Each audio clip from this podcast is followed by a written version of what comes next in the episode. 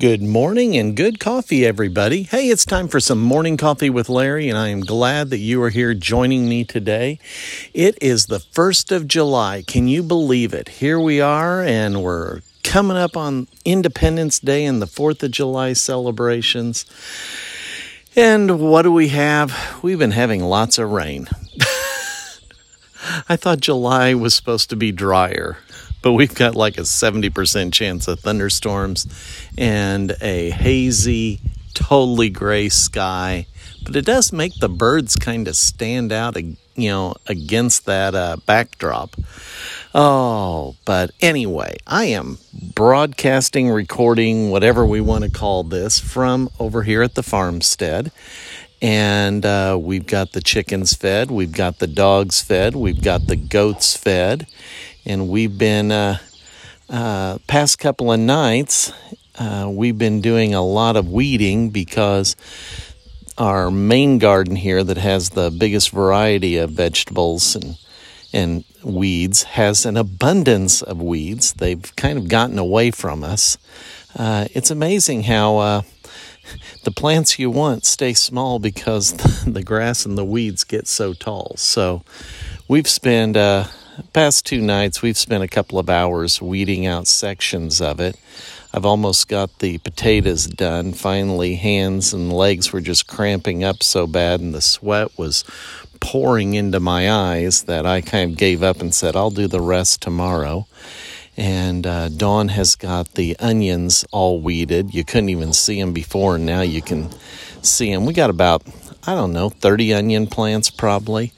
And uh, looking forward to uh, having some homegrown onions. The uh, tomatoes are, well, it's funny. At one end of the garden, same variety. It must be just a difference in how much manure was on the soil.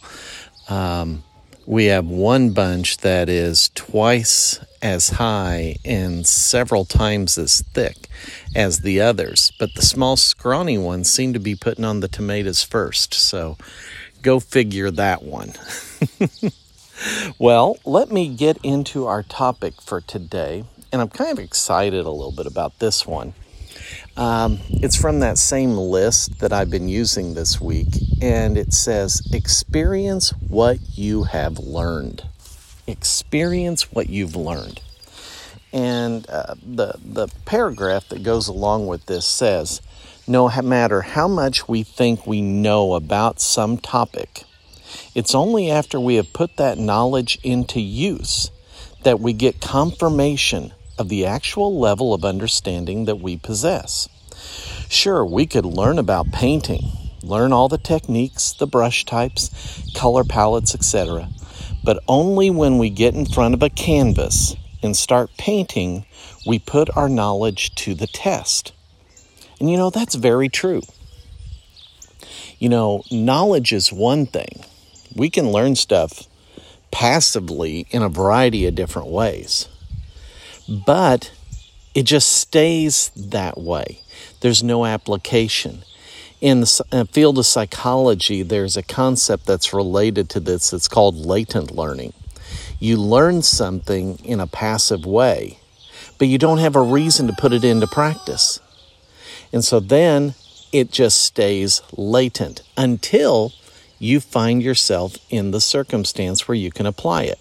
And one of the most common examples in, in freshman psych textbooks is the idea of parenting. You've spent how many years observing the parenting of your parents, observing parenting of grandparents, observing parenting of friends' parents, but you're not a parent you can't really put it into practice. You may have all kinds of ideas, you may have all kinds of suggestions, you may have all kinds of criticisms, but until you put it into practice, it stays latent. Then, when you put it into practice, you find out did you really know what you were talking about or not? And that's that's kind of a neat thing. The the idea there there is a lot of learning available today. It used to be not very long ago. If you go back to the 80s, if you wanted to learn something, you had to go to the library, watch a VCR tape that was made of it because there wasn't any DVDs yet, or you found an expert to talk to. And that's how you would learn things. Or what would often happen with an expert, you you apprentice yourself to some degree. It's on the job training, and you learn that away. Uh, and and that's really I've always said the best kind of learning because you're putting it into practice as you're learning it. You know, whenever um, I was at Eastern uh, going to uh, going to college, I was going to be a, a teacher, and I had education classes. Well, I had the classes of my major and my minor. I also had education classes. Uh, I did classroom observation, but it wasn't until doing student teaching that I actually got to put any of it into practice. And it was 12 weeks, and all the courses were done by that time. As soon as I got done with my 12 weeks, I was done with college. You know, the, the rest of my you know, roommates, uh, friends, they were still finishing out the semester, but I was done. And I was actually able to uh, hire myself out to do substitute teaching. Uh, even though I didn't have my degree yet, everything was completed, and that was something that you know was allowed. Well, uh, in Ireland, I understand that you kind of do student teaching every semester a certain amount. That sounds like a better idea because you're learning to put it into practice as you are learning it. You're applying it. You're experiencing what you've learned. You know, that's really the whole basis of like the Boy Scout program. It is uh, a youth program that is based on learning, leadership, and experience. You don't have to wait until you're the oldest kid in the troop to do leadership because it's broken down into patrols. And the patrols elect their own leaders. And some troops, they will rotate and they'll have a, a new patrol leader every three months.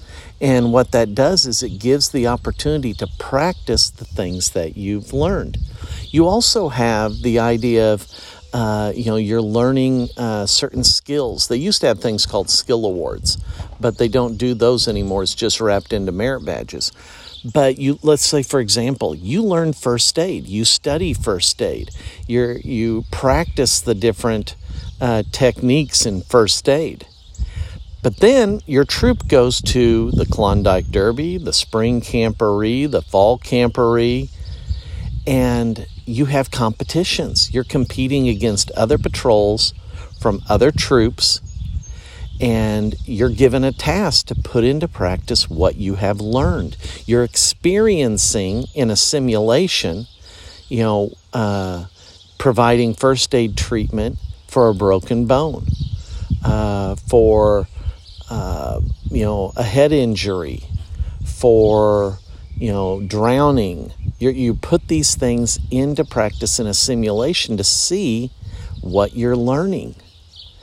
Uh, it's it's a great program. You know the uh, the merit badges. They include learning things, but then you have to put a lot of them into practice. So experiencing what you're learning is key. There's another part that the uh, the author of this wrote says as Ed Geek Club's career expert Julie Smith once wrote Young people often face difficulties when it comes to putting what they have learned into practice. Therefore, all this knowledge becomes useless when it should be the fuel that propels their careers. There's a lot of things that we learn, but if it's not something we're going to put into practice, it's simply an exercise in learning. And that's there's not a problem with that. Learning for the sake of learning is good. But if it's something important, if it's something that's a priority, you need to find ways to experience it. You know, in therapy, I talk all the time about experiential learning. Experiential learning will trump the uh, uh, uh, book learning any day of the week. That's why when you're treating people who've gone through trauma, You can explain logically, you know, how this is not a danger. You can use Socratic reasoning and challenge those beliefs. But it does, the recovery does not come easy because if that's what you're doing, you're, on, you're not doing experience. And you see, they develop the trauma through experience, experiential learning. You're going to have to counter it with new experiential learning. You have to challenge those triggers. You got to challenge those fears with knowledge, with a correct belief, but you have to put it into practice out there where the rubber meets the road. That's why cognitive theory alone does not do enough. You have to have experiential learning. But experiential learning only doesn't always work either if the person has the wrong belief. That's why a cognitive combined with an experiential approach is what works. What works best. Other things may work, but that's what I believe works best. So, experience what you have learned and it will make a difference in your life. All right, that is it for today. It is time to finish the chores and get back to the office and keep this day moving forward. And you do the same, and we'll catch you for some coffee in the morning. Take care, everybody. Bye bye.